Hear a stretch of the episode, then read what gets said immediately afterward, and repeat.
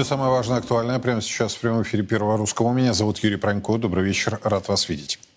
Владимир Зеленский в интервью американским медиа заявил, что, конечно, президент США может закончить конфликт на Украине, но он, Зеленский, с этим не согласится.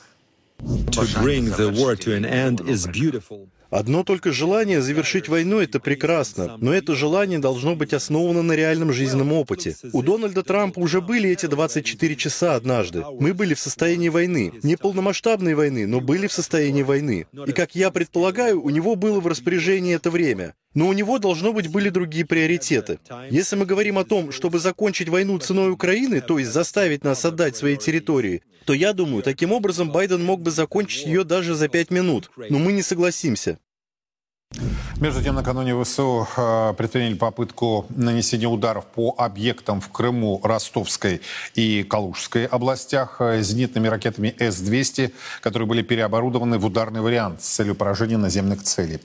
Однако атака потерпела полное фиаско. Союзными противовоздушного было уничтожено две ракеты, атаковавшие Керченский транспортный переход и аэродром Морозовск. Жертв и разрушений нет. Две ракеты, носившие удар по аэродрому Шепелка, были отклонены средствами радиоэлектронной борьбы и совершили падение в районе населенного пункта Бытыш. Пострадавших нет. Исходя из оценки обстановки решеток, прикрытие назначенных важнейших объектов в районах ответственности за противовоздушную оборону, а два средств воздушного падения противника продолжить в существующем боевом составе средств ВО. Уточнить боевой порядок с учетом траектории полета баллистических целей и важности прикрываемых объектов. Еще несколько важных заявлений. Сегодня стало известно, что через пять дней после мятежа ЧВК Вагнера президент Путин э, встретился с командирами этой э, воинской, воинского подразделения. Президент имел такую встречу. Он пригласил на нее 35 человек, всех командиров отрядов и руководство компании, включая самого Пригожина. Эта встреча состоялась в Кремле 29 июня. Длилась она почти три часа. Подробности ее неизвестны, но единственное, что мы можем сказать, то, что президент, президент дал оценку действий компании на фронте в ходе СВО, а, а также дал свою оценку событий 24 июня. А, Путин выслушал объяснения командиров и предложил им дальнейший вариант этого устройства и дальнейшего боевого применения.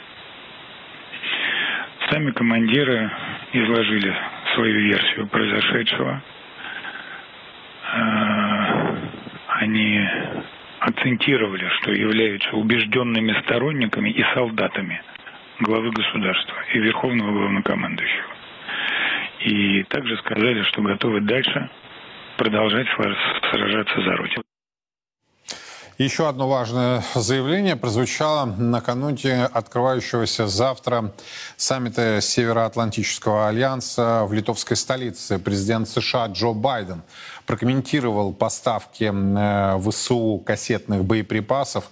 Дело в том, что в Европе, ну, например, в Великобритании выступили категорически против данного решения Вашингтона. А более того, фактически Байдену теперь приходится оправдываться на каждом углу, а в Лондоне заявили, что США потеряли моральное лицо. Вот что на это ответил президент Байден. Что заставило вас передумать и принять решение дать им это оружие? У украинцев заканчиваются боеприпасы. Боеприпасы — это, так сказать, артиллерийские снаряды калибра 155 мм. Это война, связанная с боеприпасами. И эти боеприпасы заканчиваются. У нас их мало. И вот, что в итоге я сделал. Я принял рекомендацию Министерства обороны передать не в качестве постоянной меры, но на переходный период такие снаряды. Пока мы не произведем больше боеприпасов калибра 155 мм для украинцев. Это было непростое решение. Давайте обсуждать эти темы. Геннадий Алехин, Анатолий Матвейчук. Господа, добрый вечер. Добрый вечер. Добрый вечер. На ваш взгляд, вот давайте начнем с заявления Зеленского по поводу того, что президент Байден может в течение пяти минут прекратить этот конфликт, но при этом а, по факту Байден поставляет э, кассетные боеприпасы, что даже у союзников Соединенных Штатов вызывает, э, ну, мягко говоря, диссонанс. И параллельно с этим попытка атаки э, Крыма, Калужской, Ростовской областей. Я про Белгородскую уже молчу, об этом губернатор региона Гладков в ежедневном режиме всем нам сообщает. Анатолий, вот на ваш взгляд, э, мы являемся свидетелями и участниками какого процесса? Что мы сейчас наблюдаем по факту? По факту Зеленский сдает полностью суверенитет своей страны, подчеркивая о том, что решения, те, которые происходят в стране, принимается не, не он, а Байден. И он говорит, что Байден может прекратить эту э, войну, прекратив поставки, прекратив финансирование, расписывается полной своей невозможности и беспринципности точки зрения ведения этой войны. Правда, он пытается играть хорошую роль о том, что я никогда не соглашусь, я буду очень хороший. Я думаю, он сейчас пытается расписаться в лояльности э, э, Североатлантическому альянсу и попросить, а может быть даже не попросить, а знаете, так ползти туда, в это святое для него место и попросить, ну вы же в конце концов не бросайте меня, помогите мне закончить эту войну. То есть вы считаете то, что у Зеленского патовая ситуация? Да, у Зеленского патовая ситуация. Я хотел бы еще раз подчеркнуть, смотрите, с точки зрения Запада, Зеленский проигравшая компания, нужно разбираться, куда делись деньги, почему нет результатов. Как мы знаем, что особенно англосаксы в этих ситуациях дают черную метку и сразу на выход и дают страшные разбираловки. А с точки зрения националиста Украины, он предатель всех интересов Украины, он не решил ни одной проблемы, потерял огромные территории. Он сейчас мечется, как загнанная крыса, понимая о том, что и там, и там ему грозит очень большие неприятности, возможно, даже физическое уничтожение. Он сейчас выбирает худшее зло, пытается заручиться поддержкой НАТО. Я понял. Геннадий, э, давайте начнем с ситуации в вашем регионе, в вашем городе. Какова она и, собственно, ваше мнение о происходящем? Ну, в первую очередь, о ситуации э, на Белгородчине, на Белгородчине, приграничные районы включая областной центр город Белгород.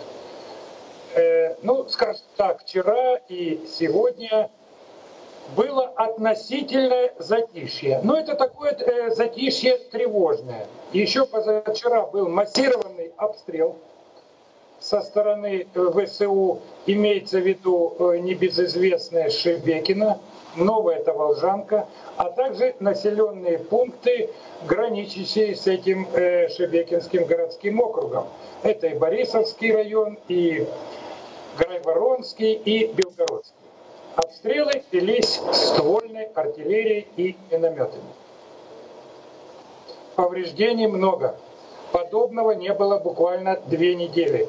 Даже решением губернатора э, прекращен пока доступ жителей э, Шебекина к своим родным очагам, скажем так.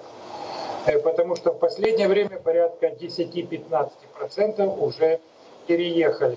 Но сейчас там даже прекращены какие-то строительные и восстановительные работы. До прояснения ситуации, ну, я бы сказал, до изменения обстановки на всей линии фронта, включительно включая Белгородское приграничье. Вот. И не исключены вовсе очередные попытки, как мы сейчас называем, диверсионные группы, на самом деле это обыкновенные э, подразделения ВСУ тактического ротного звена, проникать на территорию Белгородчины на том или ином участке фронта. Я бы здесь такую особенность э, подчеркнул, в последнее время к пограничникам, э, подразделениям Минобороны, а, а также Росгвардии в лице э, э, Ахмад Сила, запад батальона, активно подключились подразделения теробороны, которые прошли уже обучение, боевое слаживание на нескольких полигонах в том числе Министерство обороны и ЧВК «Вагнер». Полторы тысячи уже э, человек, имеющий богатый боевой опыт, э, выполняет уже различные задачи корректировки, наблюдения, имея при себе технические средства, включая средства связи. Ну, как сказал эм, э, губернатор региона Гладков, в ближайшее время будет решено главный, ключевой вопрос об оружии. Я не хотел бы сейчас бежать впереди паровоза угу. и говорить конкретно, какое будет у них оружие. Личное, или им будут приданы какие-то другие стрелковые вооружения, я сказать об этом не могу. Но этот вопрос будет решен в самое ближайшее время. А вот смотрите, если я правильно вас понял, Геннадий, то вы не видите, что Зеленский его окружение загнаны в угол или у них патовая ситуация, судя по той активности, которую мы наблюдаем. А сейчас мы кого потеряли из наших собеседников? А сейчас мы попытаемся вот как раз с Геннадием Алехиным и восстановить связь, потому что параллельно с этим э, мы, журналисты, обязаны отслеживать анализировать э, разные источники информации. Э, с противоположной стороны принято решение об отселении э, пятикилометровой зоны от российской границы в Сумской и Черниговской областях. И тогда у меня возникает вопрос. Как вы, во-первых, Геннадий, восприняли это решение украинских властей об отселении э, с территории пятикилометровой от границы России Черниговской и Сум, э, Сумской областей. Что это означает? И пункт второй. Я не знаю, услышали вы мою первую часть или нет. Э, я вас, если правильно понял, Зеленский не в патовой ситуации, судя по активности. Да, слышу, слышу вас. Да, Геннадий, пожалуйста. Да, э, значит, касательно э, Ну, как вы видите, связь оставляет э, желать лучшего. Э, будем пытаться. Если не получится, то можно только посожалеть. К сожалению о том, что те, кто обязан обеспечить э, качество связи, не могут этого сделать. Анатолий, а как вы считаете? Я надеюсь, вы у нас все-таки на прямой связи находитесь, и мы да, вас да, не потеряли. Вот по, решение по Черниговской и Сумской а, областям. Вы знаете, Черниговская и Сумская область – это очень интересные области, но если Чернигов – это ближе к Киеву, так Сумская – это абсолютно русскоязычная область. И, кстати, они помнят э, наших солдат. Знаете, первые броски, которые произошли 24 февраля, там уже были наши солдаты, и, в общем-то, их встречали достаточно приветливо, и я бы не сказал, что там что-то происходит. Я думаю, что это опять пиар-акция вот этого националистического кодла. Они пытаются показать перед саммитом НАТО, что агрессия исходит все-таки со стороны России, мы вынуждены, мы вынуждены огромные средства вкладывать отселение оттуда людей, потому что, возможно, агрессия, эти люди попадут в оккупацию. Но что вы видите, мы такая нищая страна, мы ничего сделать не можем. Дайте, пожалуйста, денег, не прекращайте финансирование, потому что нам нужно спасать своих людей. Начинается игра в поддавки, игра в жалость, и опять я возвращаюсь к тому, с чего начинал, Сейчас политическая элита э, Украины мечется, она не знает выхода, не знает, какой курс ему избрать. Зеленский все-таки избирает курс движения в сторону НАТО и эскалации конфликта с применением различных средств поражения. Мы знаем о том, что идет угроза ядерной э, провокации за Запорожской атомной электростанции. Сегодня мы умели, увидели, что С-200 зенитно-ракетные комплексы были переделаны для стрельбы по наземным целям. Кстати, этим мы пользовались давно-давно. Еще сирийская армия когда воевала эти славные арабские войны, которые шли. То есть передовой опыт террористических действий все-таки он накапливается, передается этому террористическому режиму. И то, что эти удары будут Э, я думаю, что сегодня ночью мы получим с вами еще одну провокацию по приграничным районам России. Возможно, по Крыму удары будут наноситься, чтобы показать свою активность именно там на саммите, показать о том, что они сражающаяся армия. И вопрос будет один. Дайте денег или возьмите в НАТО. Ну, денег там, может быть, э, и дадут, а вот в НАТО навряд ли примут, по крайней Я мере. Тоже на я Вильнюсском саммите. Геннадий, я не знаю, что вы слышали, что не слышали, но я хотел бы э, услышать ваши ответы. Ну, я приблизительно слышал, я прошу прощения, связь тут у нас такая особая, э, вот, на Белгородчине. Вот, э, касательно отселения мирных жителей, ну, это ж не новость. Я не знаю, как в Черниговской области, в Сумской, видимо, не отселяют, потому что на территории Сумской области, особенно в последнее время, артиллерией, авиацией, Э, мы наносим э, конкретные точечные удары по военным объектам и по э, всей этой логистической цепочке. Такое отселение происходит в Харьковской области. Это ни для кого не секрет. Пытаются отселить из Волчанска, но под этой ширмой отселения в основном идет элементарный грабеж. Там такой коттеджные поселки, таких основательных бизнесменов. И вот подразделение «Кракен», националистического толка, который активно участвует якобы в отселении мирных жителей, на самом деле увозят дорогостоящую мебель, аппаратуру и другие вещи э, с территории э, Волчанска. В Купинске тоже идет отселение. Вот. Ну, в Купинске там действительно жарко, потому что это один сейчас из немногих участков фронта, где наши активно поджимают и ведут наступательные уже действия.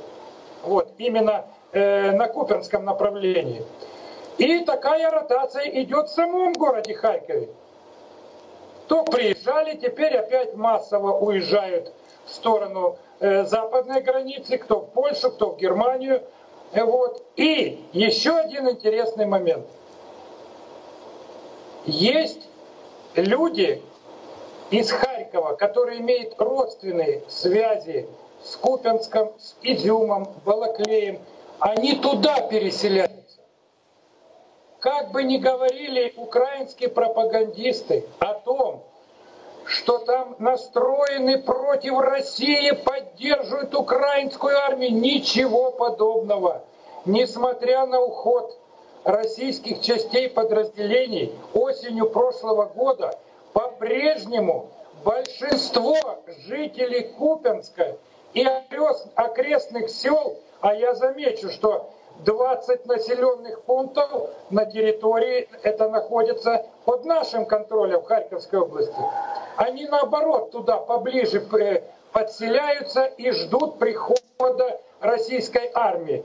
Я просто констатирую факты. Я не делаю никаких скоропалительных выводов. А касательно еще один момент по С-200. Так уже применялись С-200 с территории Харьковской области, Волчанского района, вот с того же места Старый Салтов. Там они вели огонь по военным и гражданским объектам на территории Луганской области. Вот эти переделанные, модернизированные э, С-200, управляемые ракеты, переделанные на оперативно-тактическую ракету, там расстояние позволяет. И 300-400 километров. Вот они вели уже оттуда огонь. Ну тут же по официальной информации наши вовремя нанесли туда массированный точечный удар. И продолжают наши ВКС, ударные вертолеты, артиллерия, РСЗО наносить удары по объектам именно на территории Харьковской области, между Белгородом и Харьковом и туда ближе, южнее Купенску. Скажем так, слобожанское направление. И тут можно, в общем-то, осторожно предположить, что это направление будет в дальнейшем одно из приоритетных в решении вот этих стоящих задач перед нашей перед нашими вооруженными силами. Да, спасибо огромное. Геннадий Алехин из Белгорода Анатолий Матвейчук были у нас на прямой связи. Ну, видите, с Белгородчиной действительно связь оставляет э, желать лучшего. А вот сейчас я вам покажу то, о чем м- другие российские медиа предпочитают замалчивать. Такое, к сожалению, бывает. А, а здесь на Царьграде, вы знаете, не просто объективная информация. Здесь, если мы вскрываем определенные, ну, скажем так, моменты, то о них вам рассказываем. Вот я убежден, что в российском обществе практически мало кто знает, давайте покажем эту публикацию, мало кто знает, что американские корпорации являются ключевыми, вот она эта публикация, ключевыми налогоплательщиками в российский бюджет. Кто англоязычный, тот видит, о чем написано, да?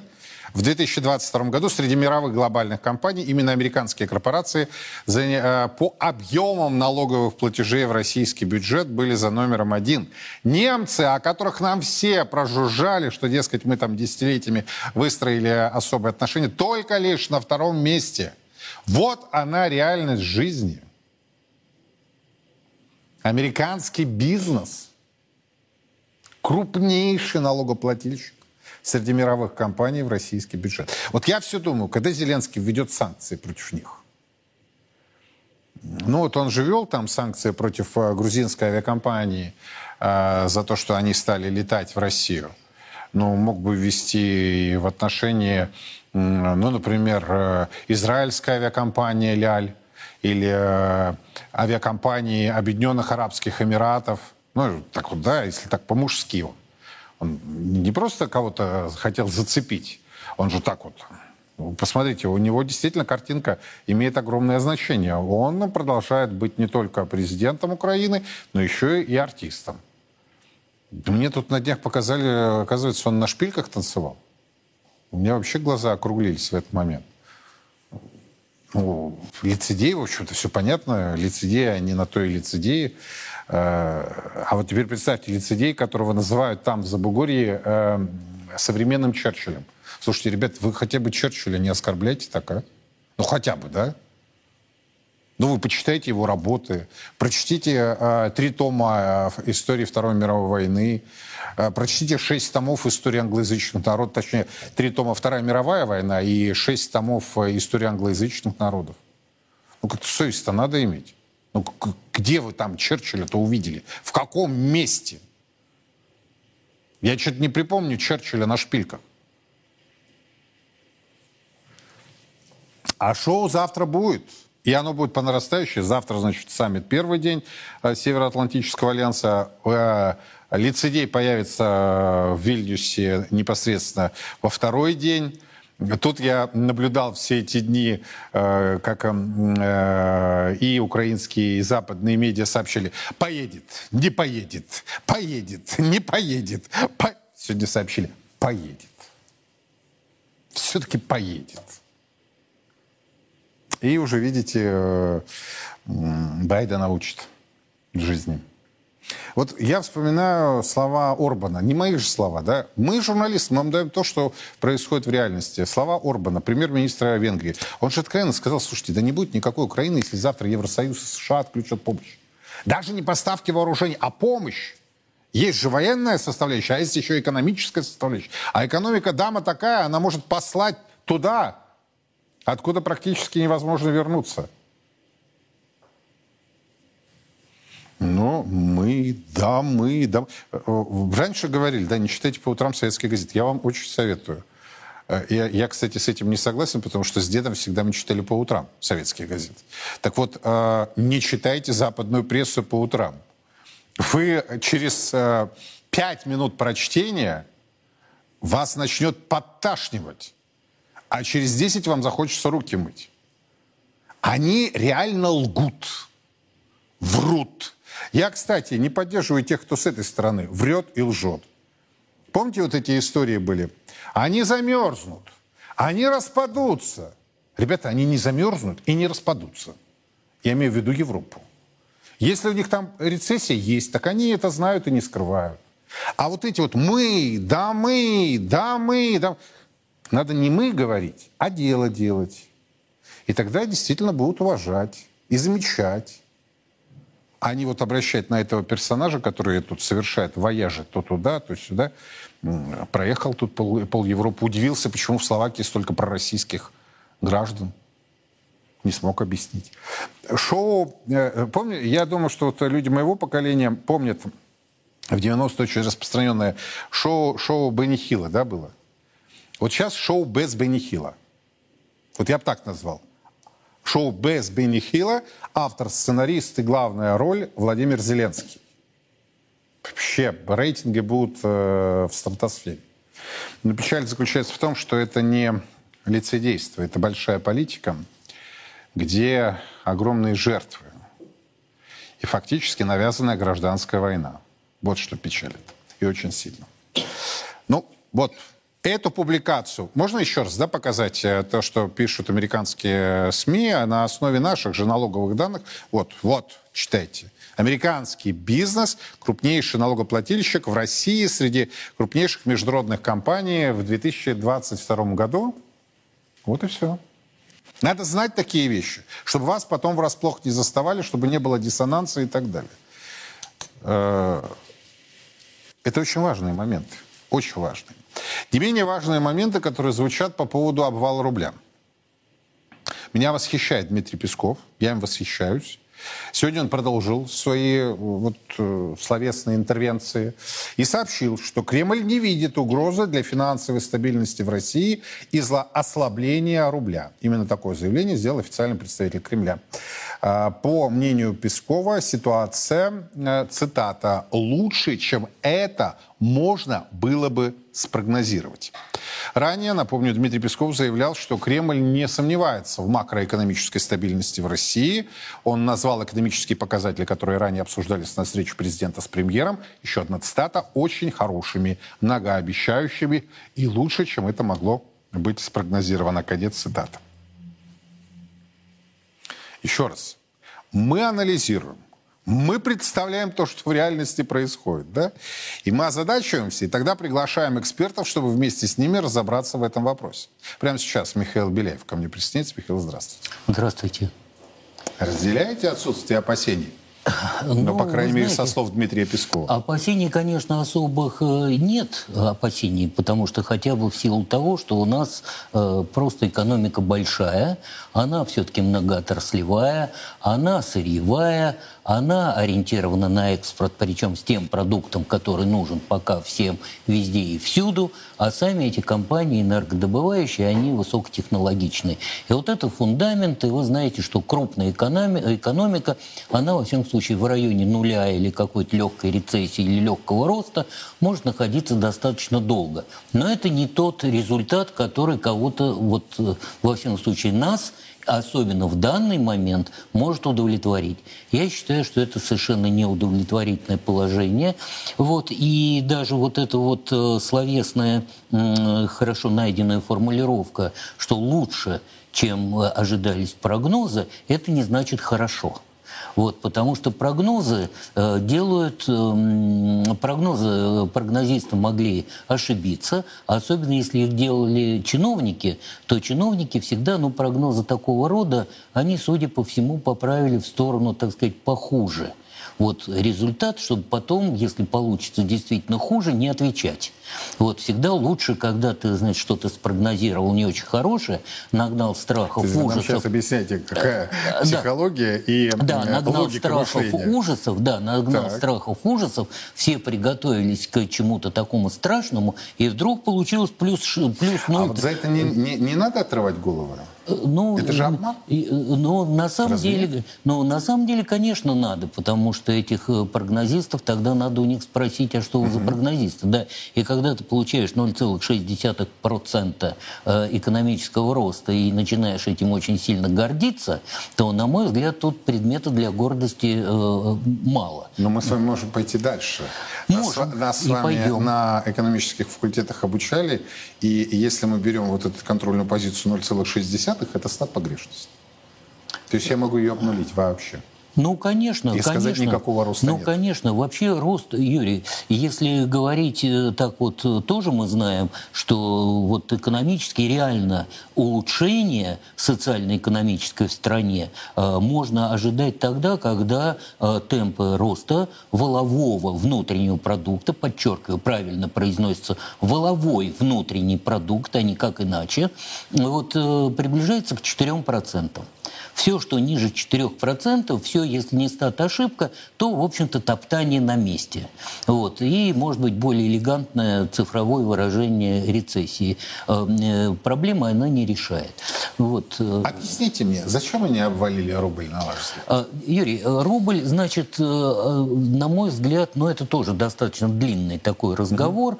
М, Конечно, вы знаете, у нас есть лица заинтересованные в том, чтобы рубль был слабый.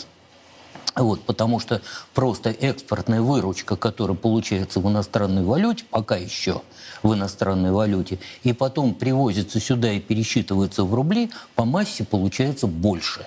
И поэтому тот, кто экспортирует, получает этих денег больше и, соответственно, кое-что отчиняет в бюджет, что тоже нравится Министерству финансов. Вот поэтому мы везде слышим только про то, что слабый рубль, как это хорошо и почему нам эм, должно в этот момент э, мы должны себя хорошо это же чувствовать. чушь. И, Но это да, чушь. Это чушь, потому что я сейчас хочу сказать про то, что экономика, она не только упрямая дама, э, которая кое-куда посылает, но и, в общем-то, зачастую это игра с нулевой суммой. Потому что то, что ты выигрываешь, якобы выигрываешь на экспорте, ты абсолютно то же самое проигрываешь на импорте, только еще больше, с более далеко идущими последствиями. А именно, ты по первому, по первой итерации ты получаешь просто более подорожавшие товары, именно по той же схеме, как я объяснял, только наоборот. Потому что ты за дешевые руб- ты покупаешь э, за доллары, там что-то купил, сюда привез, тебе нужно ставить эту банку по э, рублевой цене, она получается там в полтора или в 1,2 раза дороже. Это прямой путь к инфляции, потому что инфляция – это просто рост цен. Это первое, это потребительские товары. Ну ладно, это в конце концов еще пережить кое-как можно. Нет, не ладно. Вот Э, категорически нет, не ладно. а, вот а моя вот- принципиальная нет, позиция. а вот Получается, сейчас- что у силовиков есть лоббисты, Нет, у Минфина щас- есть нет, лоббисты. щас вы услышите, Сам- сам, когда да, скажу, что еще лоббистом. хуже, что еще а у хуже. простого народа нет лоббистов. Вот, что еще хуже на самом деле? Это значит, э, причем более такого стратегического плана, это когда корпорациям, предприятиям и прочим, которым нужно развиваться, двигаться вперед, создавать материально-техническую производственную базу, заниматься в конце концов этим импортозамещением и так далее, и так далее, которые возят машины, станки и оборудование, возят компоненты, которые пока мы еще не производим, но которые надо вставлять в какое-то изделие, чтобы оно получило законченный вид, вот они тоже становятся дороже. Значит, тут получается два момента. Или эти предприятия просто отказываются от такого рода э, перспектив развития, или если они их покупают, это все закладывается в конечную цену. И опять-таки вываливается на рынок тот же потребительский и прочее, и так далее, и так далее. Вот что это такое, почему это, то есть это тормоз для развития. Они же это понимают. А вот не знаю, понимают или не понимают, потому что дальше у меня еще вопрос еще хуже. Потому что как только у нас снеглинки наблюдатели, которые тоже, Напомню кстати, нашим зрителям, на Неглинке находится центральный аппарат Вот. Центрального банка России. Вот. Именно как и наш пресс-секретарь, э, я думаю, они ему готовили этот тезис, э, не видят никаких рисков, они-то риски не видят никакие, кроме растущей инфляции. Причем которая инфляция спровоцирована сама по себе. Ну так вот и она тогда Вот. должна была встать в позу и сказать «нет». Вот, и тогда, Нельзя девальвировать. да, но для нее, для нее это повод, она мне напоминает иногда спринтера на старте, который всегда готов повысить ключевую ставку. И уже нам об этом сообщили, что ключевая ставка будет э, повышена 21-го. э, да, до, судя по всему, 8%. Вот. А, Значит, увидев инфляцию, получив законные так сказать, основания в кавычках для повышения ключевой ставки, мы получим второй виток затруднения развития экономики. Потому что э, э, экономика вообще считается, что все, что ниже 8% инфляция, она для экономики, для экономического роста практически безразлична. Тем более экономика не различает э, 4-5% инфляции. Ну, макроэкономика я имею в виду. Я понимаю. Она это не раз- ну, ну, для зрителей, я повторяю. Вот. Она это не различает. Ей что 4, что 5. Тем более, что 4 это вполне искусственная э, такая, такой рубеж. И в свое время я прочитал шуточную, но не лишенную, э, э, как английские афоризмы бывают, замечаний, не лишенную смысла. Wall Street Journal вполне э, уважаемое издание написало, если вы не можете добиться таргета по инфляции, повысьте таргет. Вот. А, значит, инфля... э, эта экономика не Нет, различает. Там, там Нигеры Нет, превратили и- таргет в фетиш. Там Да, вот эти да. 4% я слышу из года в год. Там два даже. Э, Четыре? Нет, они говорят, что ну хотя бы достичь четырех. Да, ну, Теперь у вот, них 24 Ну, будет у них, у них, э, да, там механизм другой, я не хочу сейчас уходить в то. У них действительно, они, почему они считают, что с помощью э, повышенной ключевой ставки можно добиться э, снижения инфляции? Потому что за инфляцией они видят э, вот, э, э, производственные характеристики, характеристики, связанные с безработицей и прочее. У нас э, инфляция – это ценовая, которую делают наши э, уважаемые корпорации, которые доминируют на рынке. Это И- называется монополия. Э, Да, я специально это слово не произнес. А я вот принципиально его произнес. Потому что они меня достали. Да, это монополия или еще умнее, можно сказать, олигополии. То есть это несколько крупных компаний, которые действуют сообща, но формально монополией не является, поэтому у нас наше уважаемое ведомство тоже говорит, а у нас монополий никаких нет. У нас вот есть вот несколько компаний, они не говорят, ну теперь ближе, значит, к этой самой теме. А вот 7,5% ставка по кредитам и 8% экономика чувствует, да еще как. Потому что и 7,5%-то трудновато, а уж 8 так совсем трудно. И это при условии, что вам надо, как мы выше, э, развиваться, импортозамещаться, э, закупаться и так далее, и так далее. То есть это сплошные включены тормоза для развития экономики. Теперь, если Позвольте, вот почему обвалили. То есть не столько обвалили, сколько смотрели сквозь пальцы на то, как он обваливается.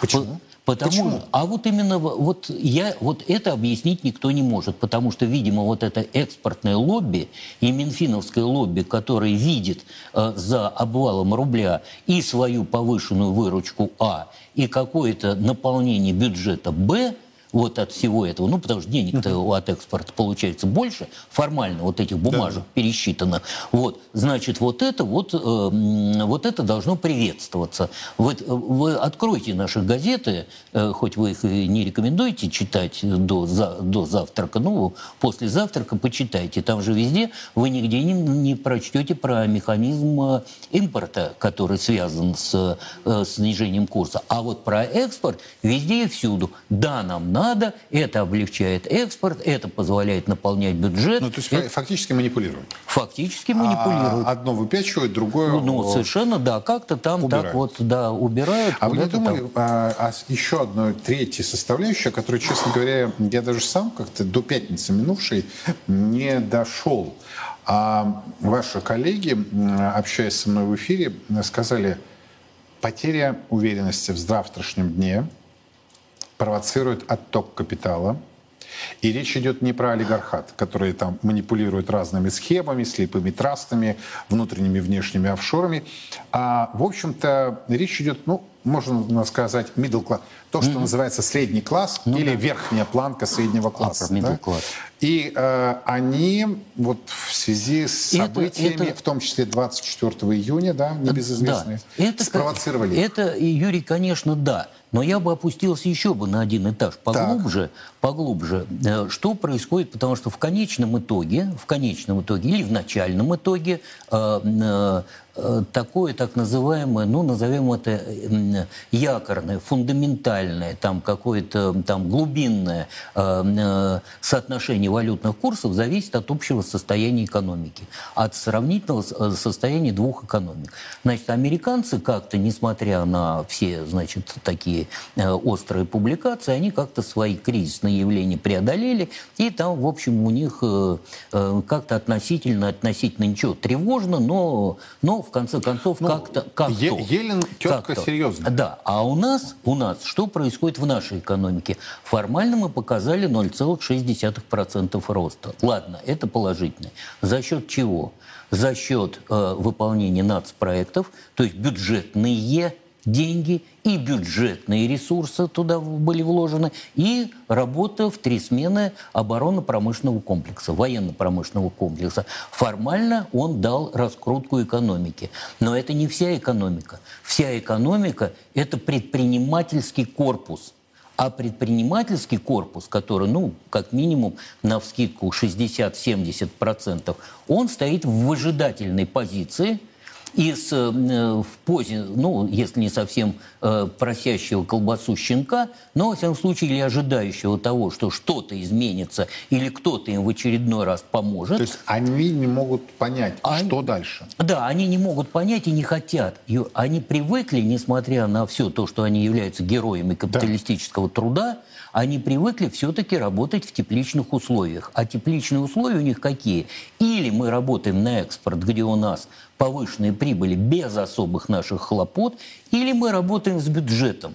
Там вообще без хлопот большие деньги. И вот когда им надо работать в жестких условиях, в условиях санкций, в условиях действительно предпринимательской активности, предпринимательского э, наступательности, предпринимательской... Это они уже не очень умеют и не очень, более того, хотят вот этим заняться. И они стоят в выжидательной позиции.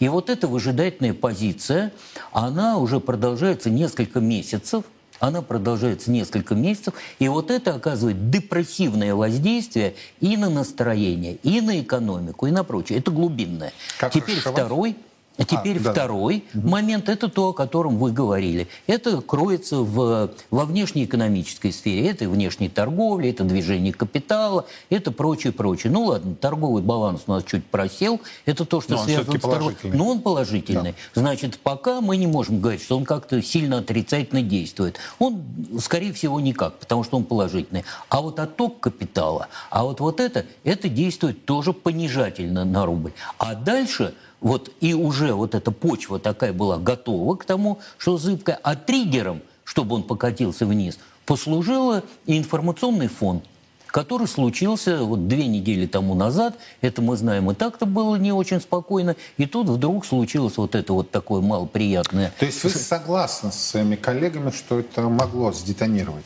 Вот, это, конечно, сдетонировало, но э, наш ныне Глинки, хотя у него в Конституции прописано и в законе о банках и банковской деятельности, что он должен заботиться об устойчивости, я имею в виду Центральный Да, банк, устойчивости нашей этой самой валюты, он, как всегда, значит, встал в позу наблюдателя, и то через неделю ответил на вопрос, что он не видит никаких рисков, и он только наблюдает, и поэтому он не столько спровоцировал и не столько устроил вот этот вот м, падение рубля по отношению к доллару, сколько допустил. То есть А может быть, они сами в растерянности находятся? Может Да быть, они ну- сами не знают, что говорить?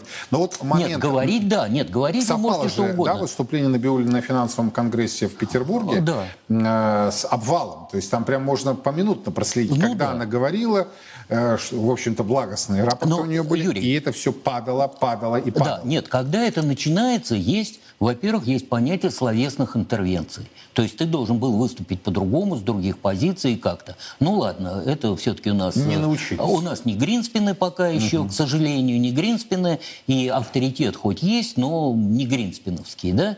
Это был председатель Глава Феда. э, глава Федрезерва Федеральной США. резервной системы в течение длительного времени непререкаемый авторитет. И к словам Гринспена Аллана прислушивались все, кто только мог. Ну, у нас прислушиваются, но так не, не в такой степени, конечно. Второе. Вы дипломат. Как Хорошо. только, как только это началось, вот именно в момент, когда ты не хочешь это допустить, ты должен был выступить уже не только с, со словесными интервенциями, но и с реальными денежными интервенциями. Вбросить туда эти деньги, и тогда, может быть, удалось бы это притушить. В том числе и вот э, где можно быть солидарным уже не с э, пресс-секретарем, а с самим президентом, что, конечно, у нас на нашем небольшом, мелком таком вот рынке, э, там очень хорошо орудуют манипуляторы этого рынка. Вот, они, значит, сработали. То есть и тут бы ты выбил бы карты из рук этих самых манипуляторов.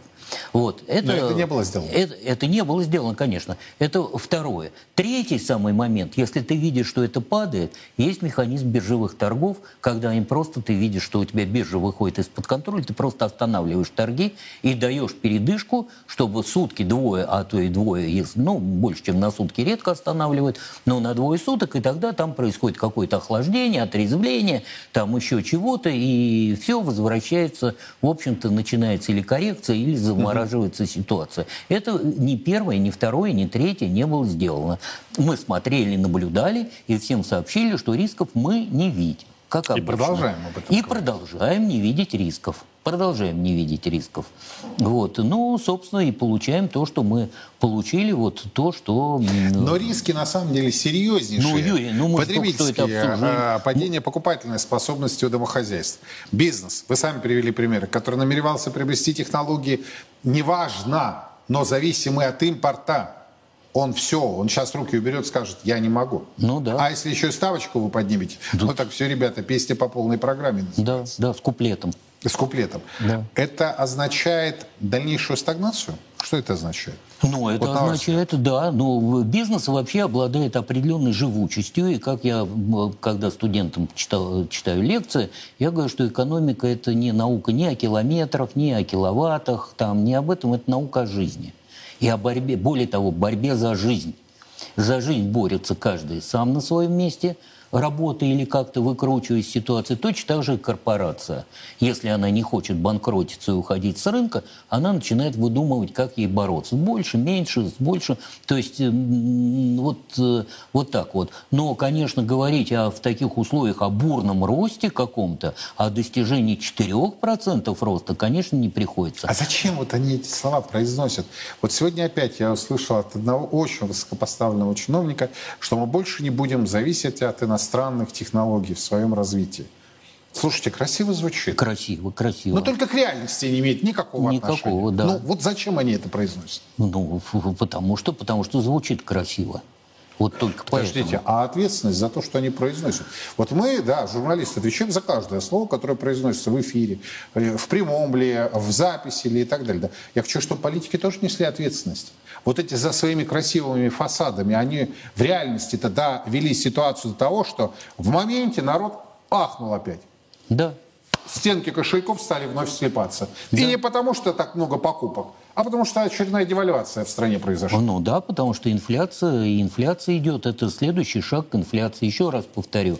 Инфляция это не в том узком понимании, она бывает такая инфляция, это называется монетарная, то есть денежная инфляция, когда вы выбрасываете дополнительные деньги или Ну, расширяете конек кредитную массу. Она, кредит- она-то как раз убеждена, что у нас монетар. Да, кредитную, кредитную, э, кредитную экспансию, то есть расширение, вот она влечет за собой э, рост цен. Естественно, но ведь э, есть же э, инфляция не монетарная, и у нас, я опять повторю, что у нас э, инфляция происходит не от того, что вброшены лишние деньги, а из-за того, что у нас на рынке, причем на любом, не обязательно на потребительском, помидорном рынке действуют монополисты, как вы правильно Сегодня про сказали. лук все. Вот. Эти Да? сутки про лук. Впервые цена на лук выросла более чем на 70 э, с лишним рублей. А, ну вот да, то помидоры, то лук. У нас, правда, один вице-премьер, как недавно тут заметил, что цены упали на, на минус 1,22%.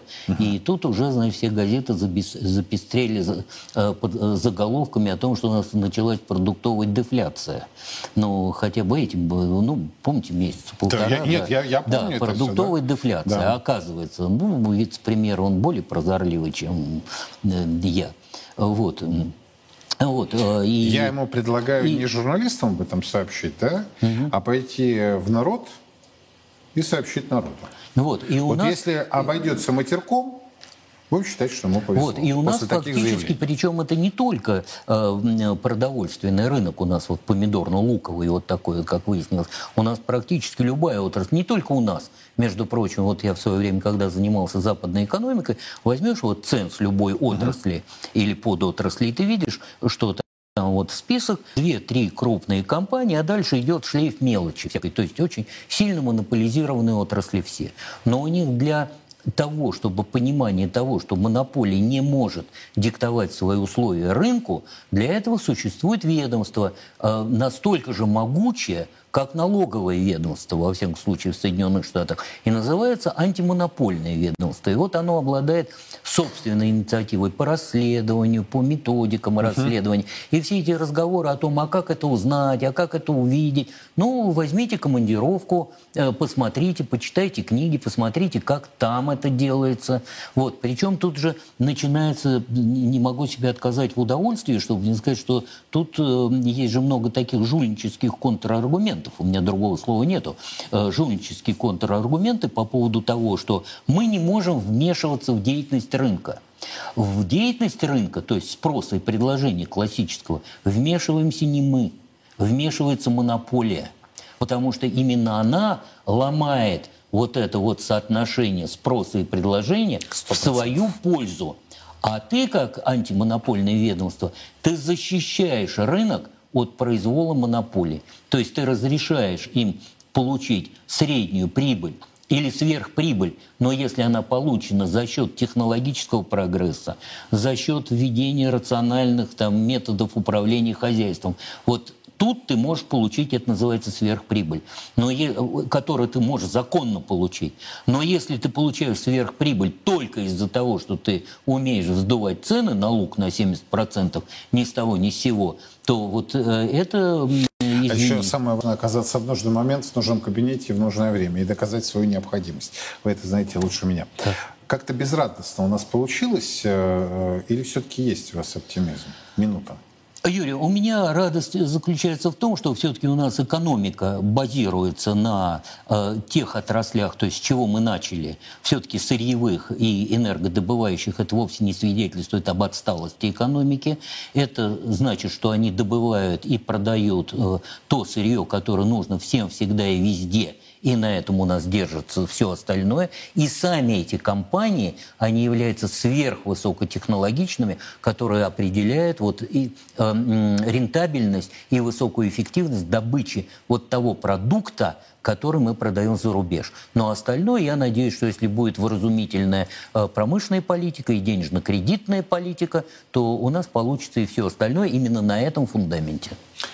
Пока не очень получается. Спасибо большое. Михаил Спасибо вам. Здесь сейчас со мной в студии прямого эфира Первого Русского. Э, понимаете, вот э, вещи, которые мы проговариваем в эфире, они не то чтобы мы открываем Америку.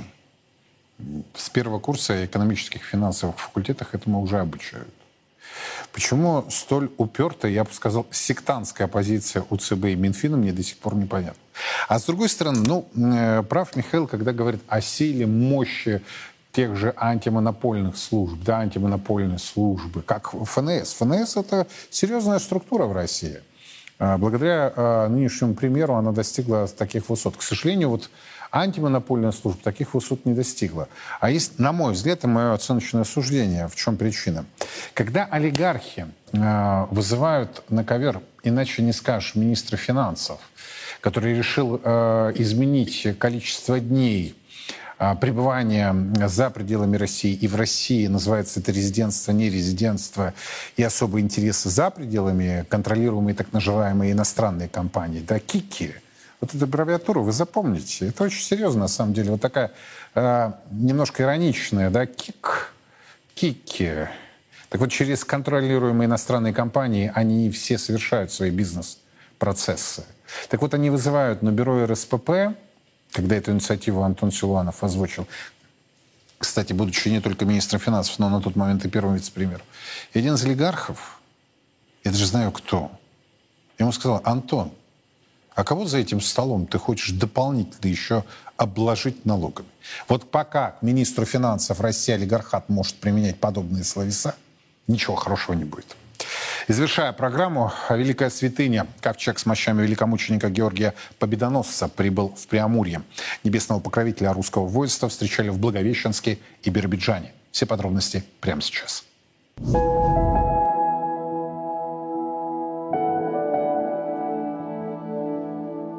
Эстафету Всероссийского молебна о победе принял Дальний Восток. После того, как ковчег с мощами великомученика Георгия Победоносца проводил Забайкальский край, города Чита и Краснокаменск, небесного покровителя русского воинства встретили дальневосточные Благовещенск и Биробиджан. Все эти удаленные от Центральной России земли объединяет искренняя и глубокая молитва о русской победе. Нам дается возможность э, быть достойными гражданами достойной великой России. И воспользуемся мы или не воспользуемся, вот э, это и будет уже значением, э, результатом э, этого делания, которое нам предложено, и мы имеем такую возможность. Но воспользовались или нет, все-таки это уже будет зависеть от нас. И с владыкой Дмитрием, к слову, майором в отставке, сложно не согласиться. Действительно, от каждого из нас, от наших молитв, зависит будущее нашей страны. И в том же Забайкалье люди наглядно показали, всероссийский молебен о победе состоится при любой погоде, выйдя на крестный ход под проливным дождем. И даже самые молодые участники молебна прекрасно понимают, зачем они в нем участвуют. В наше непростое время я прошу Георгия Победоносца защита нашего Отечества, воинов наших, которые сейчас защищают нашу землю. И, конечно же, за помощи нашему президенту в таких принимать такие непростые решения. Как ранее уже было сказано, чем дальше от Центральной России, тем больше человеческой искренности и неподдельного патриотизма. И что характерно, в этнически русской еврейской автономной области, где 90 лет назад советские власти пытались создать еврейскую автономию, опасность антирусского и антихристианского нацизма понимают особенно хорошо. Поскольку вот вызов идет именно э, от фашизма, нацизма, сатанизма даже, то требуется духовная помощь, духовная крепость. Очень радует то, что приходят люди, даже те, кто регулярно в храм не ходит, а вот эта общероссийская акция побуждает присовокупить свою маленькую молитву к общероссийской молитве. Сегодня, когда Всероссийский молебен о победе охватил уже более 30 регионов нашей страны, становится очевидным. Наш народ не удалось разделить. И внешние вызовы, как и в былые времена, его только сплачивают, в том числе в единой соборной молитве. Святый великомученичий и победоносче Георгий, моли Бога о нас. Во все времена и во всех войнах русские люди молились о победах наших бойцов их небесному покровителю – Георгию Победоносцу. В 100 городах 89 регионов России пройдет всероссийский молебен святому великомученику Георгию Победоносцу. Каждый сможет поклониться его мощам и попросить святого о помощи. Нет сомнений, молитвами Георгия Победоносца Господь защитит наших воинов и дарует нам новую великую победу.